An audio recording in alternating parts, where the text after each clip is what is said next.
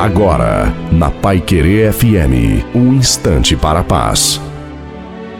A paz do Senhor, meus irmãos, quem vos fala é o pastor Carlos Eliseu Mardegan Filho. Irmãos, Neemias, o povo estava no cativeiro da Babilônia e já fazia 70 anos. E o Senhor levantou Neemias, que era um copeiro, que era um criado do rei e fala a palavra que os muros já tinham caído, o povo estava na miséria e os portões estavam queimados.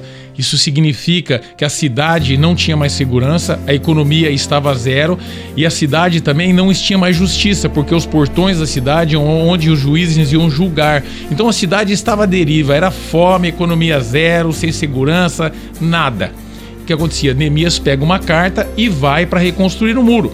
E a palavra então diz que quando Tobias, Tambalate e Gesem vão para falar com Neemias e queriam que não fizesse o muro, Neemias fala assim: Eu não posso descer porque eu estou fazendo uma grande obra. Então, irmãos, não liga para que se você está fazendo a obra do Senhor, se estou chamado dele, você está em direção no sentido do teu chamado. Não deixa aquele irmão que não faz, que não, aquele que só misericórdia, misericórdia só reclama, não deixa ele vir e contaminar porque os covardes, esses não entrarão no reino de Deus. Então, irmãos, fortalecemos o Senhor, se humilharmos na presença dele, que ele os exaltará. Amém, irmão? Um beijo no coração, Deus abençoe.